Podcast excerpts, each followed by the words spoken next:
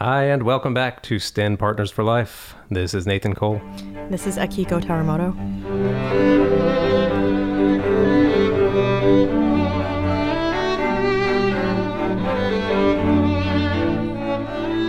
And we've got auditions on the brain today. I mean, as we often do, I guess. It seems like there's uh, auditions year round that we're somehow involved in, but this one, of course, most intimately because it is the LA Phil, and we've got a violin audition coming up in about a week and a half for uh, how many is it? Three spots this time?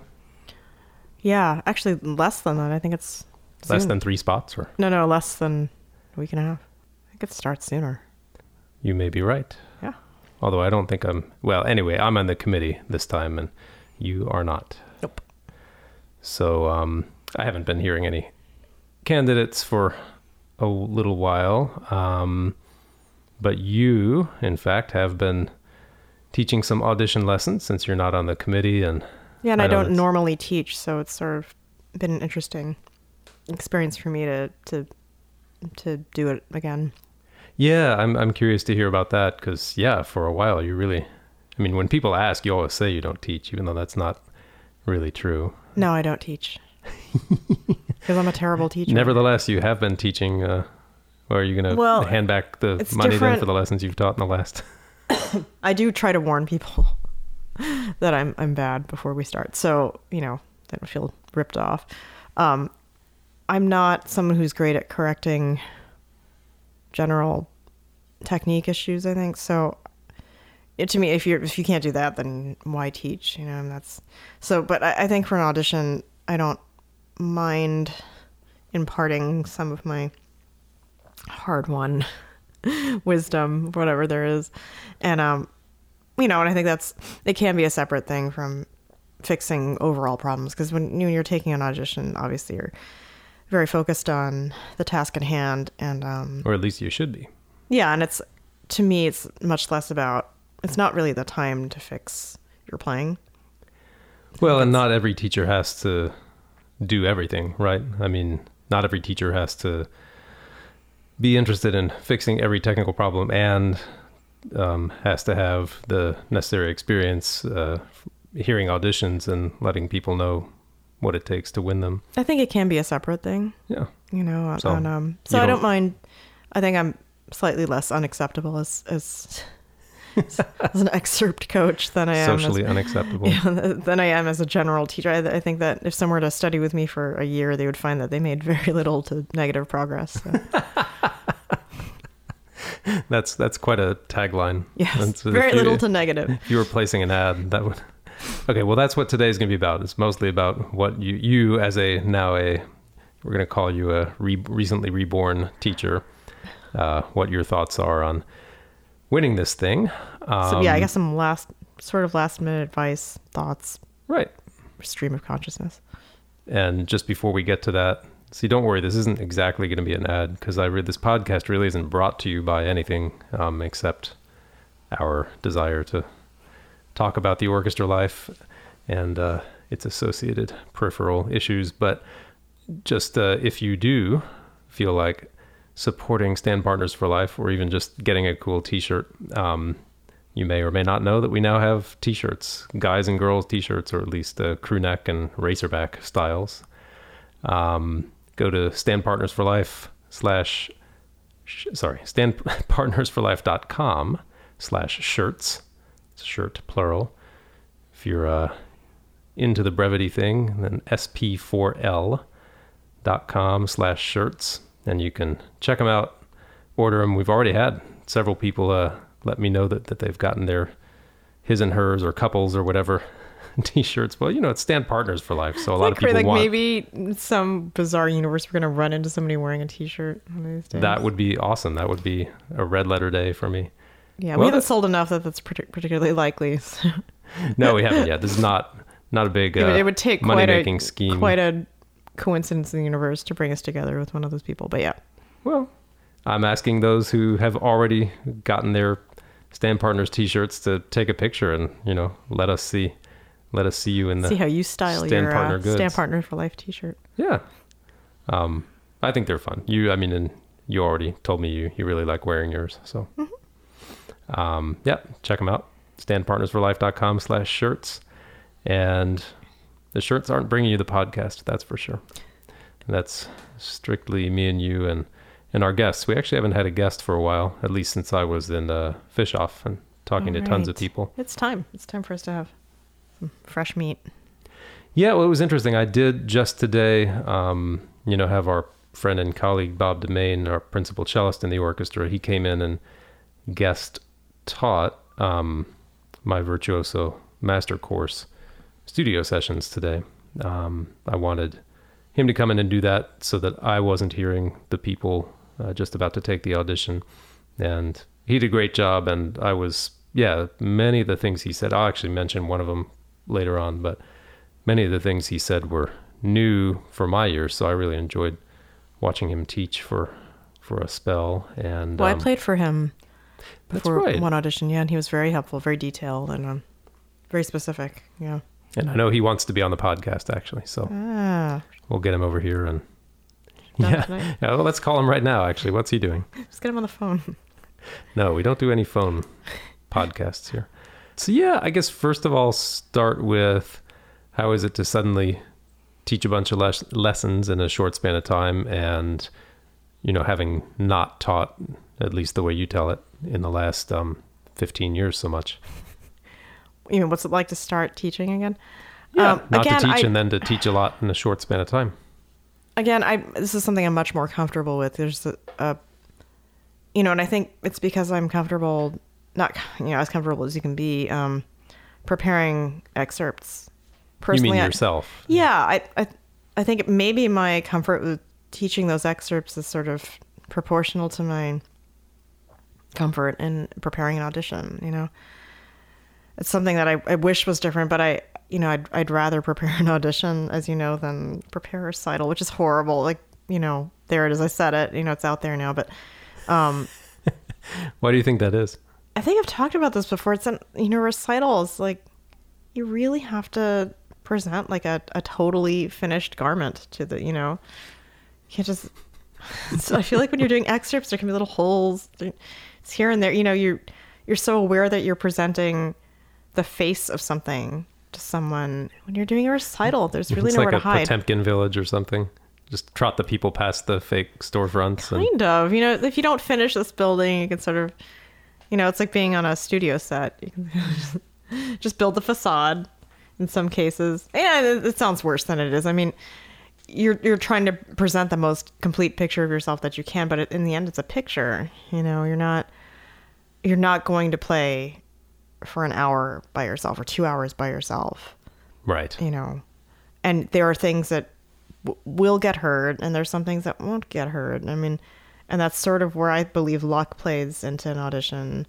Um, You mean what gets asked? yeah i think that you know i hate when people say you're lucky because i don't i don't really believe that you can be lucky and win an audition but i think there is luck. You know there's if there, you can have a weak spot or something it just wouldn't work that day for whatever reason. You know you're not and it doesn't get asked and you That's true. feel like you you got away with it you know Well, I listen sometimes now to that podcast, How I Built This, with Guy Raz. And you've heard a couple of them where he, he gets people who started businesses on there, but he always asks um, the last question he asks every one of them. And there's always some like inspirational music, guitar music, or something that comes on right before he asks this question. He's asked in the same way. He's like, what percentage of your success do you think is due to you know your hard work and knowledge and skills, and what percentage due to luck? I feel like we should ask every audition winner that. Yeah. And of course, you know, your whatever your perception of it is, it's going to shape. Well, most But- of the business people say, you know, they're always like either 50 50 or 60 40 or something. And, you know, I, I think sometimes they maybe they're being modest, but most of them go on to explain why, or actually, they, they have already explained why in the course of the episode. You know, they did get lucky in a number of ways, but they were they were ready to pounce on the opportunities too. Sure. I mean, I think of my friend. I, I hesitate to use her name because she's out there somewhere. I haven't talked to her since we were like 15, but I don't want to have somebody who knows her or knows someone who knows her repeat this this, this friend of mine All right, in Aspen. use her initials. we'll call her. Um, yeah, so she I think I told you about this. She said she's not gonna. She decided she wasn't gonna practice anymore because she said whether or not you hit the notes is all luck. And then and then Interesting Noah perspective. Noah said, I remember Noah Kageyama was around that summer, and she said that to him, and he said, "Yeah, the odds are a lot better if you practice." nice. Um, Who knew he'd go on to that? Yeah, I mean, you know, it's, it's it's pretty awesome. it's hilarious to think of how you know how our paths have crossed over the years. Well, yeah. So check out Noah's site, the bullet, bulletproofmusician.com if you haven't. I mean, Noah, as many of our listeners know, is someone you've worked with on an individual basis and really knows his stuff on the mental game. Yeah, because you know, for me especially, it's a big deal to try to work on the the psychology. But um, you know, so back to the teaching. uh, Yeah, because I I think for me it boils down to to being able to think less globally about your playing. Does that make sense? And I, I think Well, not to get caught up in some far reaching problem that you think you have. Yeah, you know, I, I think it's so exhausting and I do it all the time. I was thinking of not just my playing, it's all my problems. Like, what are my problems? You know, like I've got this problem, this problem, You mean like life problems? just everything. You know, it's just my personality. I think I'm always trying to find some trend, you know, some horrible of course, I can't downward spiral that I'm you always know- obsessed with. But so, you know, auditions are so refreshing for me because you get to just think about the page or music. You know, Yeah. it literally, you know, and the best audition, I think the the easiest ones are the ones where, um, or it is excerpts. You know, it's hard. Like I know Boston Symphony, some other places they'll just say, you know, Brahms Third Symphony, and you're like, oh, all of Brahms Third Symphony. And like, Uh-huh. no, that's not the only. There's like several entire symphonies, and so you don't really get to to do this as much, but it's still, you know, it's contained. It's like a book of music, you know, and especially when that's, I think you talk about the importance of making your book of, of excerpts for an audition. Your physical book, yeah. And, you know, what's great about that is you get to look at that binder or whatever and you just go, this is it. This is all I need to do for the next eight weeks or whatever. I just, this is my life, this, this book of excerpts.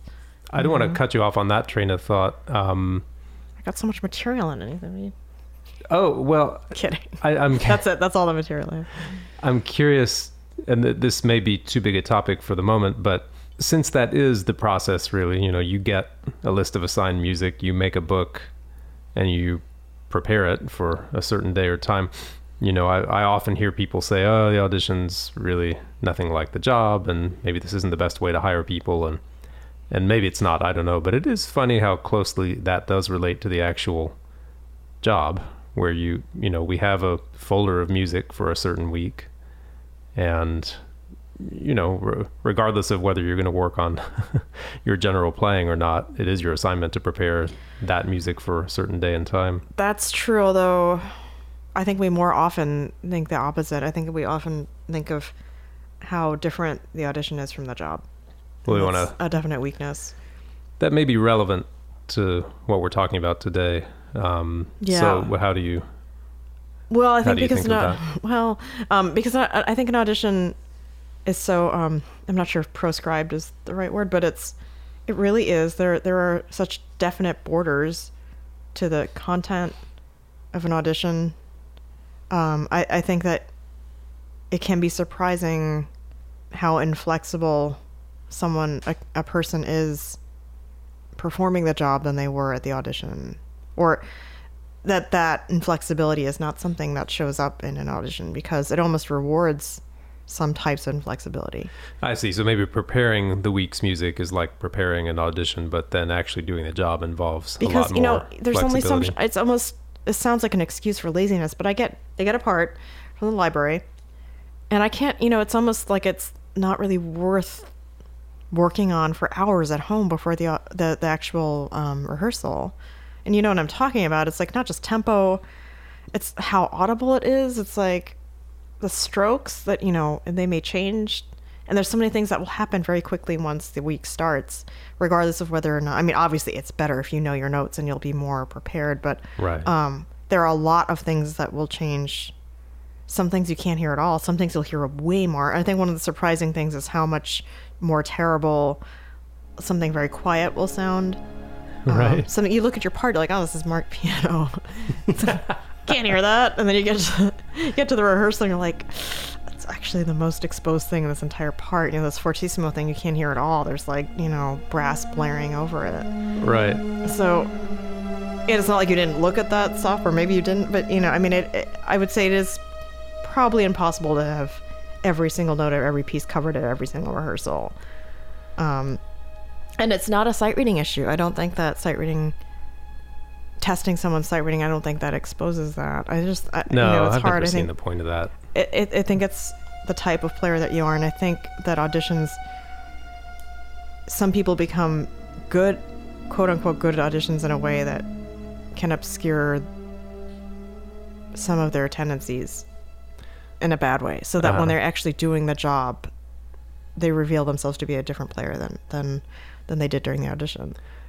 Right, because the audition doesn't necessarily test the instincts No, and the yeah, and to. because it's not, and I guess I'm you know I'm biased because I'm thinking of an, a violin audition where the playing will be with a bunch of people. It'll be a section situation.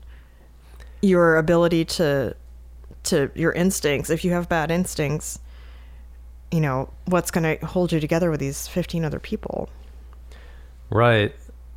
So, if those are things that aren't really tested in the audition, what are the important things? Um, what stands out to you now, having heard quite a number of people in these late stages of preparation for this audition? I mean, what shows that somebody's in the right mental space? Um, what shows you that they're ready to win versus someone who you know is a good player, but they, they're just they're not quite ready to win.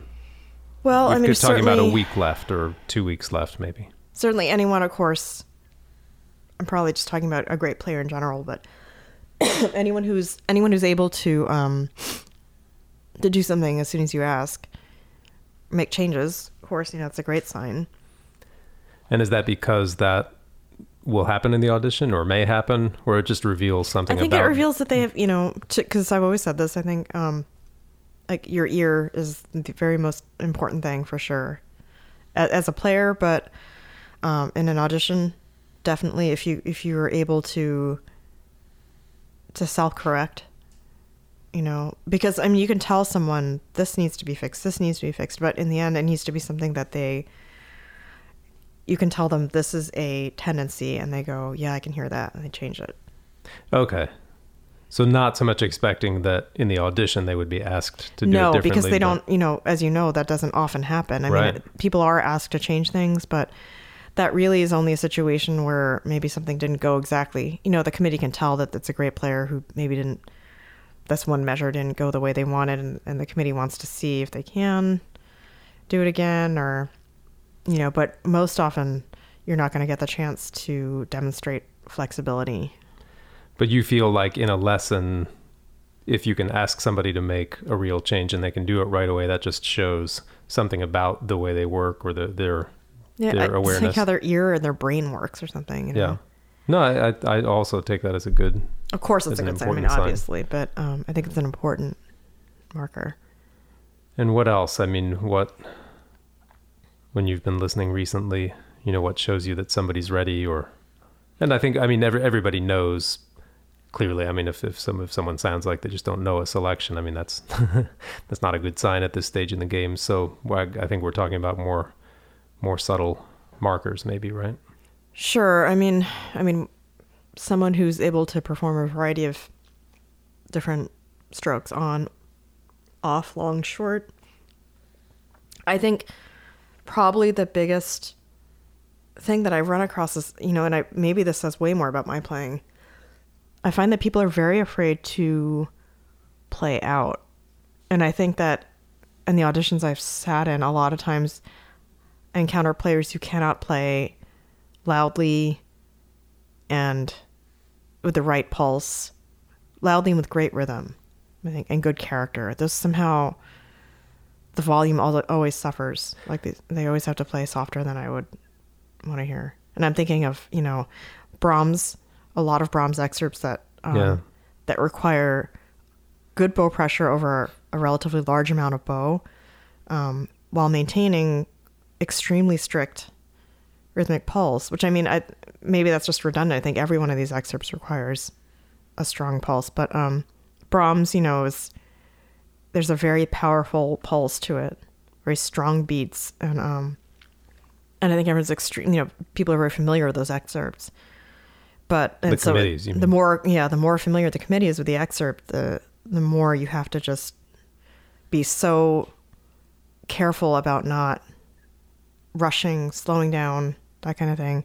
Um, but also just like playing the the pulse related to the character, and that's something that I I find to be really rare. You know, I, I think that people get by without doing it because it's so rare. But um, but I wish that it wasn't wasn't so rare. You know, Strauss, Don Juan, um, and Brahms symphonies. I think was the two biggest composers where I, I I'm least satisfied with what I hear most of the time. Now, do you think that that those tendencies that that's something that crops up because it's an audition and people are nervous, or do you feel like that is probably just a feature or a, a non-feature of their playing overall? I think that's a non-feature. Yeah, I would agree. Um, I think I think that you know your your your spiccato stroke can suffer from nerves, for sure. Yeah. And, you know, in a very understandable and excusable way. But to me, if you're, it almost is like I almost take it personally when someone will not play loudly with the correct strokes. It's just it's it seems like it, it's it's like a a blind spot in their playing. you can pretty much be sure that they're not doing that in the practice room. Yeah, 'cause that, they have never, and you know, you know, it's not that they're not doing it at that moment; that they just have never done it. And um, you know, unfortunately, it's that there. I think people who, to my ear, do it properly are rare enough that it's not necessarily a requirement. Well, and what? Why do you think that folks shy away from, you know, from the louder dynamics or and gravitate toward the middle? I mean, there's always a Um, tendency, it- right? well, we to talked about this, that we've heard the, this word overplay a lot. Well, how how do you hear it? I hear people tell me they don't want to overplay. yeah. you know, and that's as an excuse, not an excuse, as a as the reason for not playing louder. And you know, I I have been personally accused of playing too loud, so um, maybe I'm not the best person. Well, I mean, you may have in the past, but you've also won a lot of major auditions. So I mean, there's obviously uh, a balance there, as there is with everything. Yeah, I think I definitely err on the side of overplaying. So, you know, I- I'll I'll admit that that you know, if you ever see me in the concert, I probably look like I'm sawing my violin in half. You don't sound like that. Hopefully, Look, I, don't sound like that. but, you know, I feel like my, you know, my, yeah, I know. I'm really going for it. Not holding back. Like, why hold back? Why? You know? Well, right. I mean, y- and that's part of it too, right? I mean, I in an audition, I'd love to see some. I I want to see someone demonstrate that they have control over, you know, the the dynamics and that they have the whole range. But also, I'd love to somehow get an indication that someone's got some spirit too, and maybe, you know, maybe if you're out there taking auditions now, you feel like that's asking the impossible. It's like, well, what do you do? You want it to be controlled, or or do you not? But I think you can show the spirit through play, you know, playing at a really healthy volume and with great articulation and direction and the, you know the quality of the tone and the vibrato and all that. This is where the recording comes into play. I mean, I think I was surprised. And even, you know, I would listen to myself rec- playing like the beginning of Bartok second concerto, you know, which was is my concerto was for a lot of auditions. It's true, you own it. No, because you know I would play it for people like you and Bob, and you know, and, and people would say to me like, you know, it sounds pretty much the same all the way through the first page, and I was like, what? No, no, it doesn't. You know, I could. I've worked so hard on this. You know, I, I've got an ear. I can hear. it. And then you know, even I listen to the recordings. I'd be like, no, it's you know, you know, I think it was easy for me to to err on the side of pushing. You know, and not not having enough variety. And I think I think the comment you would often make was there's just there's not enough variety in the sound. It was just just very loud and in your face from the from the get go. You know, so you know, I mean, I needed I need sometimes I need some outside feedback for that. Well, I'm not remembering your Bartok that way. but I do. I mean, I think one, you know, my breakthrough was when I realized I had to take a little off of it. You know, it was just like too, you know, I think you used the word hot, like right from the beginning. It was just too much. Hot, hot, hot. It was, it was too much. And I get it. It's like nobody wants to, you know, be assaulted by somebody's like, you know, nerves playing. It like when I get nervous, I just, you know, I just, uh, just go for it too much. well, you know, and I just me too. Unless I'm so some people's instinct is to back off, you know, but not me. I just you know, I was like a dog with a stake, so you know. But I, but I needed to be told that for sure. it's strange to play a solo concerto with no accompaniment, you know, as a, as a violin soloist. And, you know, I don't usually advise people to play differently in an audition than they would in the section or on the concert stage. But especially, you know, the first impression that you're going to make to the committee, which is likely going to be that solo concerto without accompaniment. Um, are there any considerations you would, you know, for example, as you've been hearing people in these lessons when they play their concertos for you, what do you, are there consistent things that you miss or you wish you got more of or less of? In general, I feel like they are not. I think they're very cautious. I think that would be my overall impression. I'm thinking of auditions I've listened to now. Um, Yeah. I mean, do they seem like I really great they- players that are just playing it down or, or they just, they give the impression of being just kind of middle of the road? I think that they're not taking. I think it's a missed opportunity for most people. I think that they are not thinking of themselves as the soloist in front of an orchestra. And you know, and I, when I played my concertos when I was re-auditioning here, you know, I'd play for people and they'd be like, "When was the last time you played this with piano?" Or when was the last time you played this? Right. You know, you, when was the last time you thought about this? You know, with the orchestra with the tutti accompaniment. And I was just busted. I was like, "Yeah, I, I haven't played it with piano." Like I don't, you know, and it was so obvious. Like the time I was, I was putting in weird time, you know, in strange places, and I hear that a lot. And I think it's a really easy trap to fall into because you're spending so much time by yourself in that in that practice room. And then I really tried from then on to to schedule some time with a pianist, Right. Yeah. you know, because you really need to, you know, you'll be these this person will be surprised at the strange things you're doing, and it'll be a red flag for you to be like, well, that's that's a weird place to take time. Well, and also I think people taking auditions should remember too, especially when we're talking about violin auditions and violin concertos. I mean, the orchestra that you're auditioning for, if it's a big orchestra, I mean, they will have played this piece probably sometime in the last season. And every season, you know, when we have a horn audition or something, and Yeah. they're playing the Mozart horn concerto, it's possible that I might not have played that for five, seven years. But if it's the Brahms violin concerto or a Mozart violin concerto, I mean, the orchestra's playing that every year. So not only the violinists on the committee are going to know that piece and the orchestra part to that piece, but the clarinetists and the, you know, the timpanist on the committee. I mean, they're all going to know. although I'm still surprised at the very familiar pieces that, you know, I, mean, they're familiar to everybody, but like say Mel, Mendelssohn's Scherzo, I mean, everybody knows that, everyone knows how it goes, but you know, knowing how knowing how it goes doesn't mean like you're attuned to the dynamics, and you know, and I find that people played very loud. So you're talking about the candidates even. No, no, no. I'm talking about the committee. So the candidates Ah. playing it, and it's, it's basically sounds like mezzo forte, you know. And candidates are, I mean, the committee's sitting there going, "Yeah, that sounds great," and I'm like, "Okay, yeah," because because they're not playing at the correct dynamic, and it's way easier, like way easier to play it loud Right. or with no, you know, no dynamic drops, or like, sure, if you don't want to hear this change from, you know.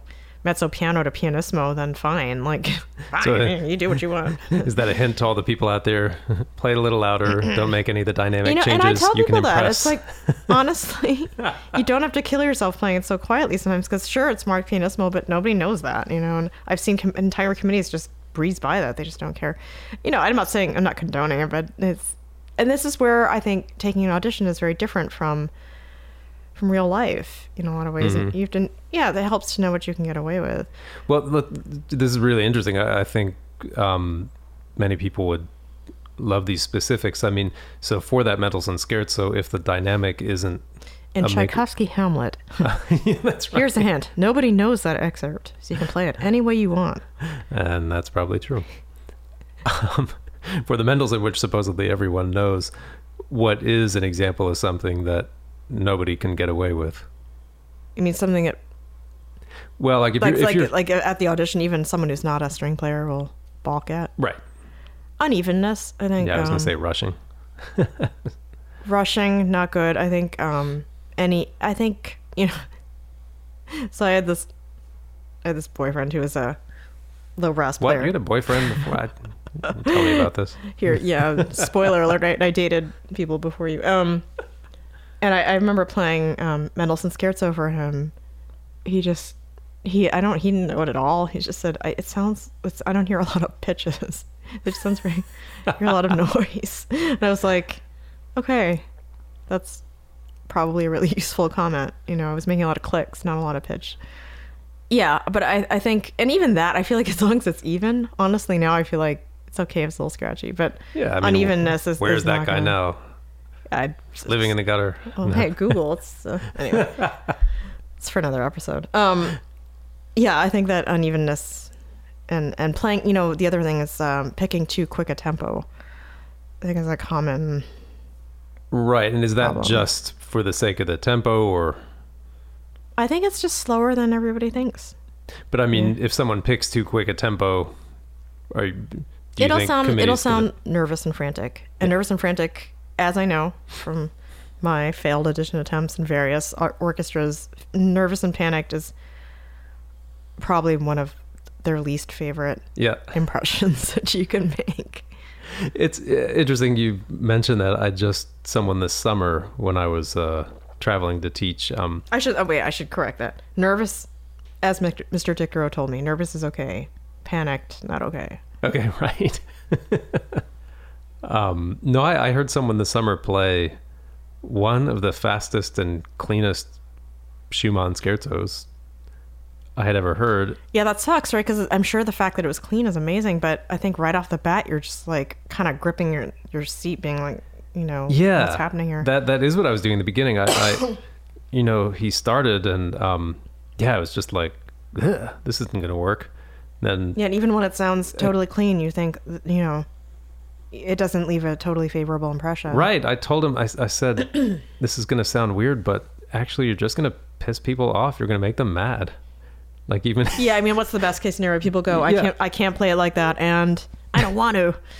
Yeah, no, I, I, it's exactly what I said. I was like, uh, I'm sorry to tell you, it's a little too, um, yeah, it just, did, yeah, I, I think I used that exact phrase. I said best case scenario, and it wasn't, you know, they give you the gold medal and But Noah would say like, we should never start a sentence with, "This is what they'll be thinking." You know, it's it's starting from the perspective of what the committee will think be thinking. You know, not not so helpful, I guess. Um, I think if you don't have any clue what they're gonna think, Well, that- and you start is true. worrying about what they're gonna think, that's fine. but I think we can say that because we're we're on committees, and True. at, least in this case, I can say don't play the Schumann scherzo at 144 or faster.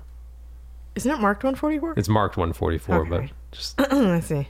Don't do. I mean, if you're in like my garage with no reverb and you're gonna decide that you're gonna play it perfectly, then maybe you can get away with it. But still, I think you'll make people mad.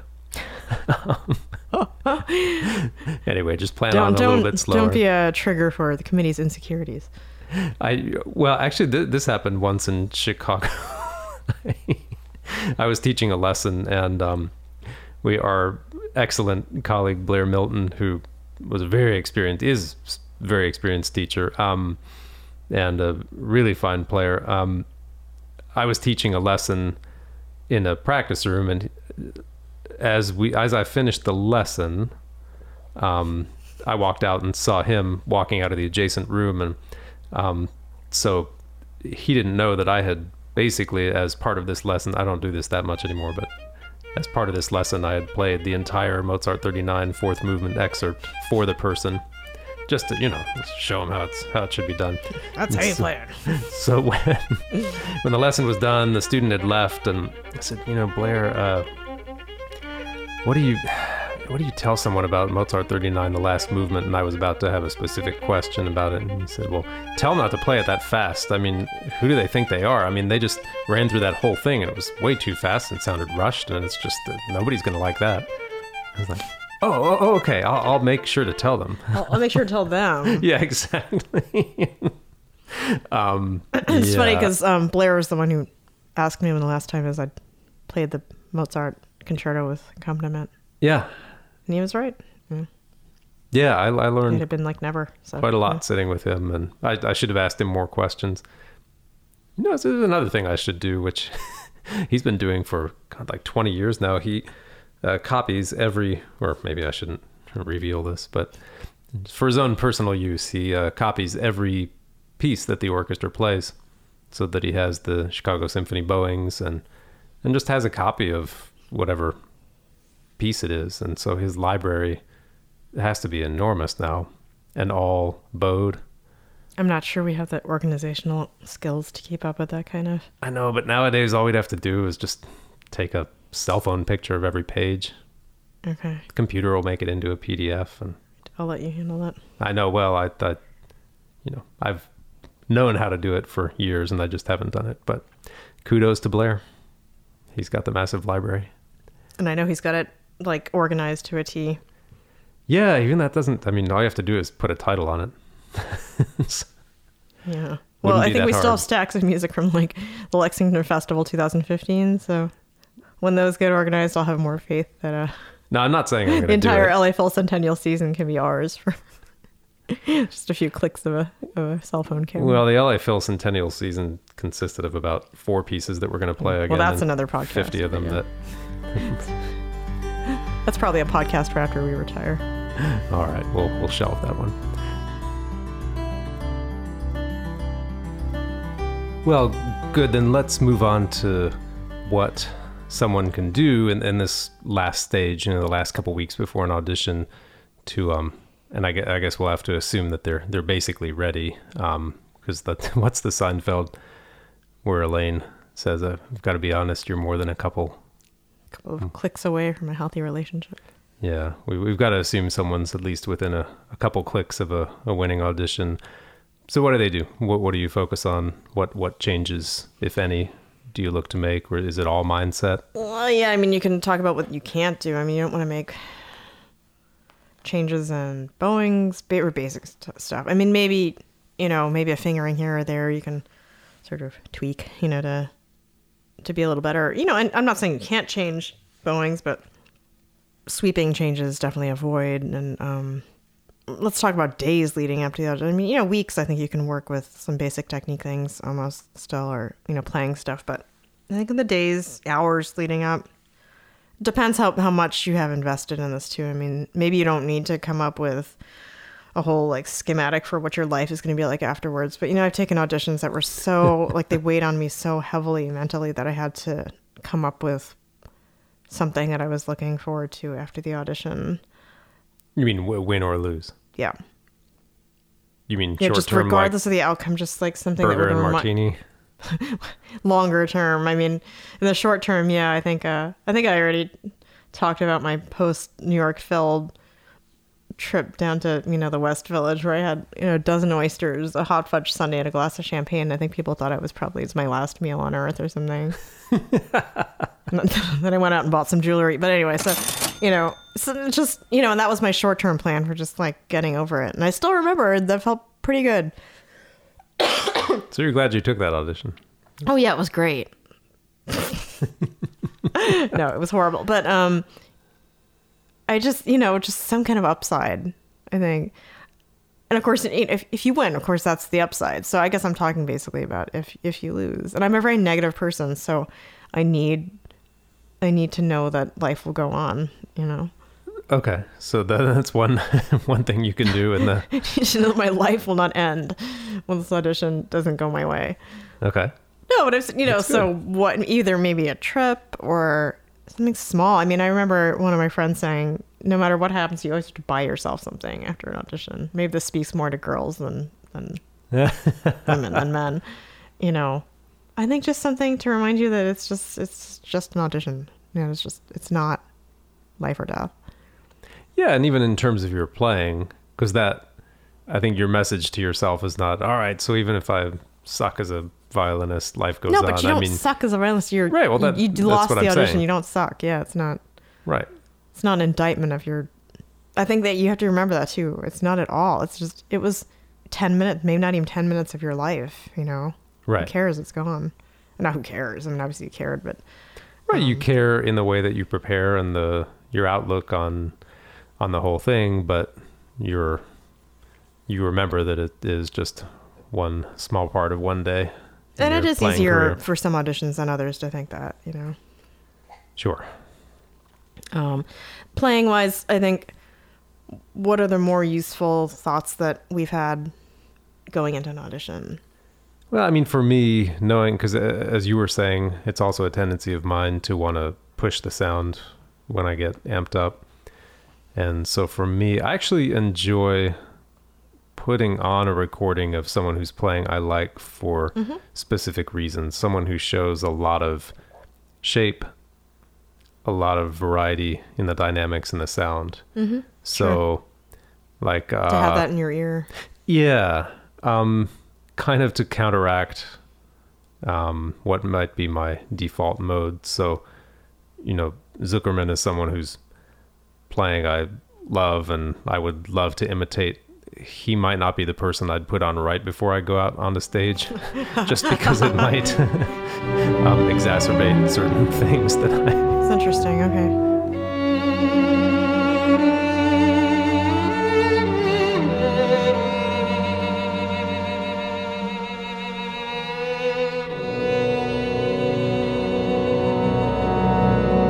Yeah. Um, you don't want to listen to someone who's going to enhance, like, who's, yeah, like imitating them is just going to enhance some yeah. Now, if I mean, negative. if I felt super, if his recordings made me feel super relaxed and confident, then I think that would trump everything else, and that would be great. I just um, usually when I listen to him, I you know my heart races a little bit anyway, and it's just it's not what I need right before I go out on the stage. So you, you asked for thoughts, and I guess yeah, the the thoughts and the the sounds that I want to have in my head are are um, ones that will help me remember that projection is not you know the main thing that I need to focus on. Now that's for me, b- but you know you've also mentioned a tendency of many people not to use the whole Yeah, for me, like the, the you know, higher range of dynamics. it's so, less helpful i think right before i go out it's less helpful for me to think of um specific playing things i think it's more like the you know trying to infuse yourself with just the visceral confidence So now, I mean, we're talking like the moment of, basically, right? I mean, we can always back up from there and talk about the days leading up to. sure okay so the days leading up okay yeah i guess i'm thinking about sure there's still time to think about the impression sound wise you want to make in the committee toning down your your less desirable traits and you know yeah i mean i It's like getting dressed for the, the club. I mean, I hate to keep making the clothing analogy, but there is something about that. You know, you just you're trying on different outfits. You're going, you know what? No, I'm feeling a little bloated. Maybe you know the skin tight mini dress isn't going to work. yeah. But you know, No, you it's, just- it's absolutely true. yeah, you know, in a certain way, sure, to a, to a certain point. Um, Well, I mean, even to the specific, like, let's say it's the week before and so and so's been working on their spiccato a lot because they've never been happy with it and it's just not settling. They don't have the really springy off the string stroke that they've always wanted. yeah, They do have a fallback that's not so off the string, but it's really even. I mean, you really think people have that kind of versatility? Uh, w- uh, well, I've seen it where they have a one comfortable stroke that's not very off the string, but it works well enough. I mean, so the problem is just their brain. Like they don't know that's fine. I mean, that just seems weird. I mean, I'm not saying it's ideal, but it's no, fine. it's not that it's not ideal. It's like I, I do that all the time. Like I, I think you have to ha- you have to have the mental wherewithal to go. That's that's fine. You know. Yeah, I agree. I mean that that's yeah, that's the message. Yes, so part of it is that they don't they don't know that it's good enough. They know that it's not the oh, best oh, it's it like the be. Hidden Valley Ranch syndrome, Wait, what's that? Or it's like this whole thing with the Hidden Valley Ranch salad dressings, Yeah. and they couldn't make them shelf stable with the formula they wanted, the recipe, I suppose. Oh, okay. and so they kept they were just killing themselves and finally they realized that the public had not tasted the really good version of the recipe and they wouldn't know the difference if they just made it more shelf stable and just made it not taste quite as good Right. so that that was like a breakthrough for them they just released the other one i don't know it's like a hit or whatever so every time we talk it's like yeah hidden valley ranch syndrome Well, yeah. I mean, so that's that's an example of something where, yeah.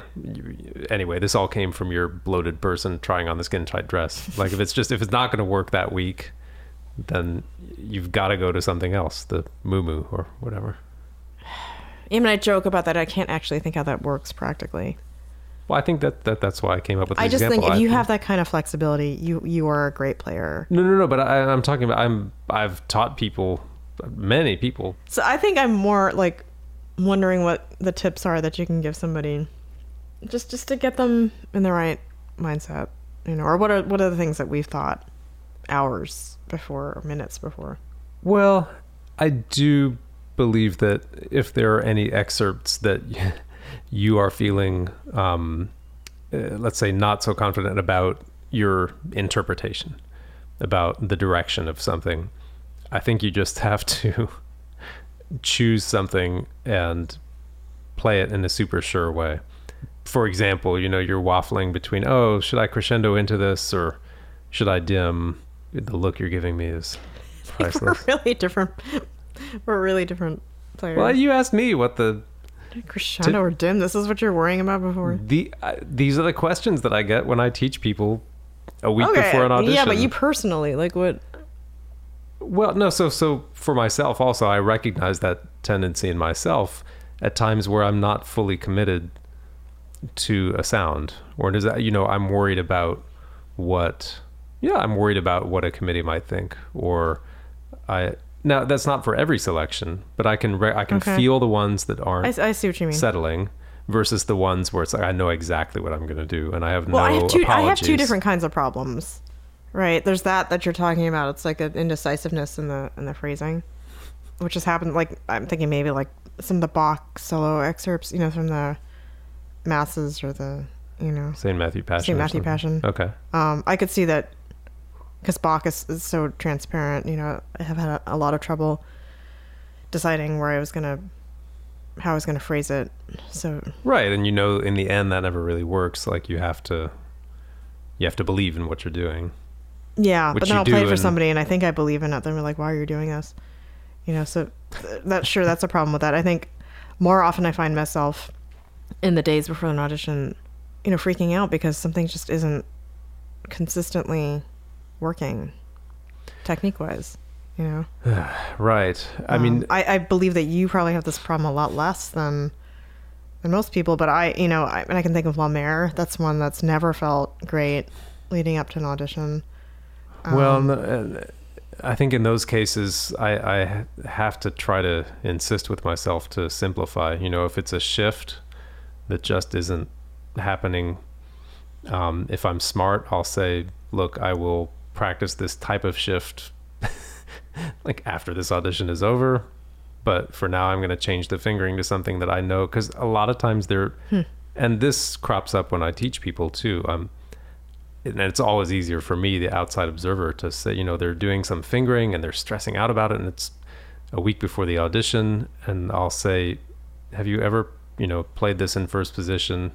No. Can you just do it now? And they do it, and it's perfectly in tune. I'm like, "Can you please just do that in the audition?" Because like it, being in tune is the most important thing Right. right there and yet when it comes to me you know i'm stubborn i want to be but, but i should be able to do that shift you know i should and no, you I'm not. you have to let go. You know, you know me. I'm very like play the percentages. well that's to- smart i mean but but you asked me so there right, might the there might be other I people have, like me there- I don't think there's a fix for that. I think it's just a problem, and I there's no, you know, okay so like you're La talking Mer. about If you asked me to play La Mer right now, it would sound. Well, of course, it would sound terrible. But I mean, if you asked me to play it two weeks from now, I think it would still sound terrible. I just don't. You know, there's. but what technically isn't working For I'll tell you, just- like the very beginning shift. You know, I'm I'm talking about the one that starts with the G sharp trill. know, You know, I've never been able to get the transition from that trill to the 16th notes two measures later clean, and it's become such a huge thing in my head that like, you know, all I can hear is like this huge bump at the, you know that point, and then. And then the rest of the very beginning of the excerpt. The rest of it just seems screwed to me. Like I, you know, wow, that is so. I I don't think I've ever noticed the way someone transitioned from the trill to the sixteenth notes. I, Yeah, and not just the transition, but then that just that measure, the you know, crossing over to the A string on the high position. It's just everything about it. It's like so uncomfortable, and yeah, I guess I I've never have, found a solution to that. It's just you know, I mean, in orchestra, of course, it sounds fine, but in audition, like it just it's it's, screwed with me a lot. Yeah, I guess. Uh, huh, I I mean, so few people could do that smoothly anyway. And maybe And you I know, maybe the lesson anyway, of but- life is the Hidden Valley Ranch thing.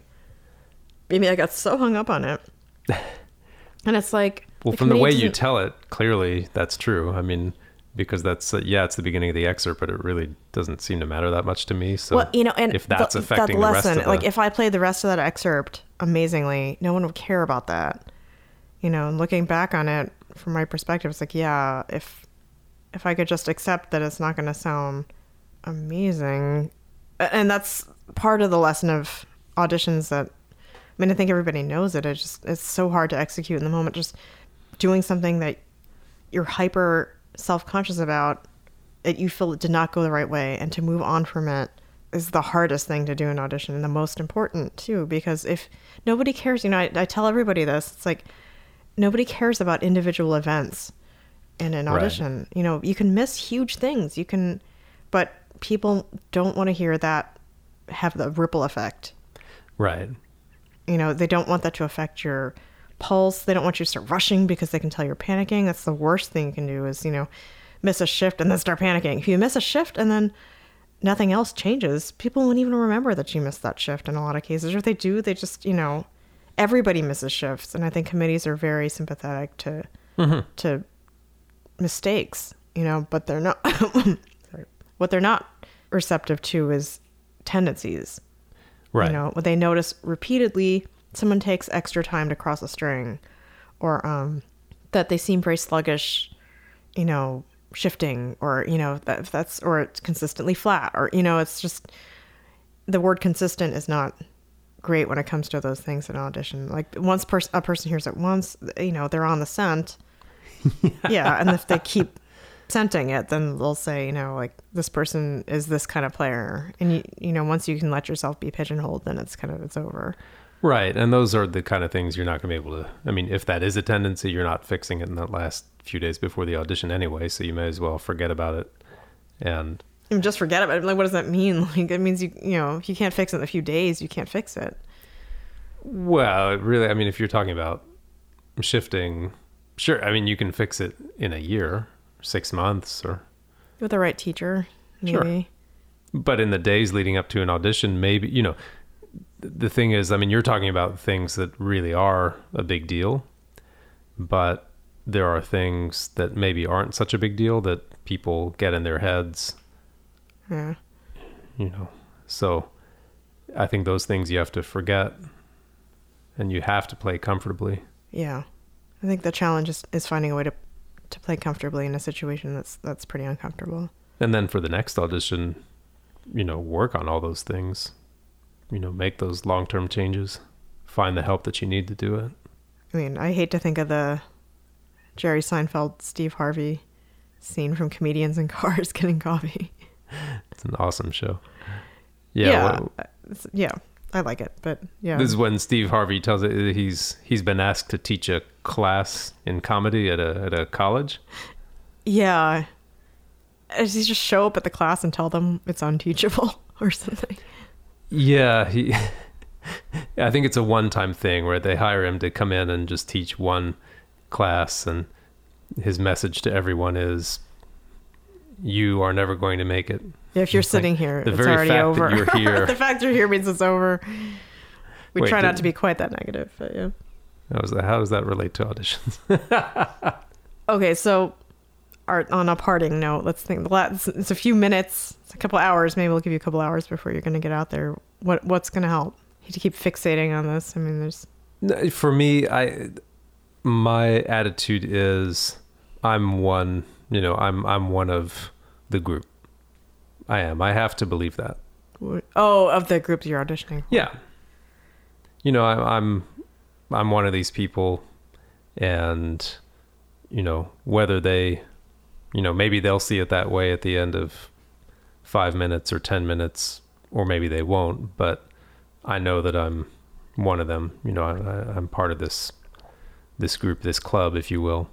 Because I think if you don't, if you actually don't believe that over the long term, then it's probably not an audition you're likely to win anyway. Hmm. I mean, people don't tend that to win specific by. thought. I mean, I've never. I know it's a, not one everybody has. Well, but I think it's a mindset you need to cultivate. Well, Right, sure. I if you're mean, you gonna- have to believe that you are on equal footing with these people. I, Yeah. Yeah, I know what you mean. So that that's that's a comforting thought to me. It's like, hey, wait, I don't Okay. actually, you know, I'm not out to prove anything. I mean, they'll, if the people listening have open ears and if they're in the right place to hear what I have to do, then then they'll hear that I'm one of the group, and you know, maybe things won't fall my way today. That's my thought. You you asked what I think about it a couple hours before. Right. No, it's you know. I think that you're a very overall a very confident person. So Well, but some of this, I mean, it can be. I think you're allowed to have some false confidence in the couple hours no, before. no, you're absolutely right. I mean, like what what good reality, quote unquote reality, will not help you in this situation. Yeah, I mean, you, and you have. Yeah. What if you go in there going, you know what? It's just Like I'm really reaching here. I don't deserve this. I Maybe just don't belong here. no. I mean, and you cultivate that mindset with the kind of preparation you do too. So it's not it's not that you blow your way through the prep period and then show up and say I deserve this. Um, but I think if you've done the right kind of preparation, then then yeah, those are the thoughts that are gonna help you go out there and and just do your thing. you know what are who, who's that who's preaching the whole the ted talks about the power pose but oh, I I can't remember. but you know the whole thing going in the bathroom and you know raising your arms in a victory and you know we laugh about that but i think you know there's there's something to just like a animal confidence. If you can just not even it's not something you reason necessarily. I think it's just a feeling that if you can grab onto that it'll help be sort of a mental armor against the situation. Yeah. I mean, I think if you can't visualize yourself finishing, let's say you you you imagine yourself finishing the last selection in an audition, could you visualize you know, a cheesy movie scene where the committee stands up and they start applauding and conductor comes up and says, "Congratulations. It's you." you know I, I never got that far i mean i you know mentally Well, not, I'm not saying you have to have done that, but if if you can't even if you can't even start that process, then I think it's not likely. It's it's funny for me. I cannot. You would you I've just never wouldn't want to do tried- that to I've- jinx it or something. No, right? Yeah, I don't know. I've never found it useful. I think anxiety creeps in for just getting to that point. You know, I'm like getting ahead of myself or something. Counting my chickens before they hatched. You know, I'm a little bit like I just close my eyes and go in there and hope for the best. I'm more of that school, and um, you know, to that end, I think sure it would probably be helpful to be more mentally organized like you and just you know really thought through it a little bit more. But um, Well, look, I've also done that for auditions where I wasn't, uh, let's say, fully prepared. So I don't do it Yeah. all the time, but I think yeah, I think you just have to go in feeling like like a human battering battering ram. You know, you're just gonna go in. you're just like you're gonna just you're, you can't think about anybody else who's playing. You can't think about the other people auditioning. well, surely not Obviously, yeah. I think that's that's the first step is separating yourself from the herd in your own mind. Mhm. You know, I think that um, it is a herd, and you will feel swept away if you don't. And it's happened to me, you know, where I I was so somehow all I could think about was um, that I was just a number out of many, you know, and, and somebody else talk either talking to somebody right before or during Well, the that's the process. it is the worst. It happens though. You can't, you know, you can't really just shut yourself off. That doesn't help either. Where suddenly I felt faceless, you know, nameless and faceless, and um, that's the worst. I think. I think you have to really buffer yourself against that situation because it, it can really happen. It can happen quickly, where you just feel like you've just dissolved, you know. So that's one thing to watch out for. I think just make sure that you hang on to your your yourself, you know, your identity, Yeah. what you think of yourself.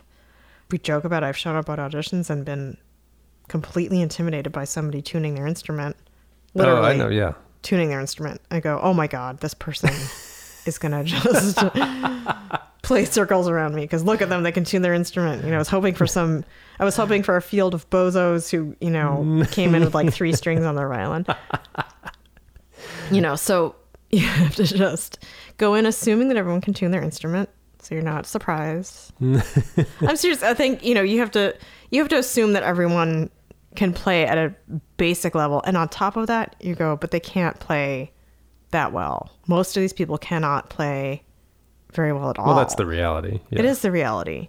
I mean, And I tell people that it's like you, you go in and you think, and it's not mean. It's just true. It's like yeah, it's like- most I of these say people. four fifths.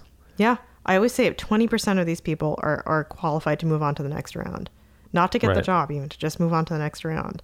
Yeah. And when you walk in, you think it's more like eighty percent. You know, Right. You're completely, you know, you're not the right mindset to to have a realistic, you know, impression of the situation. So, anyway, so um, where was I with the whole?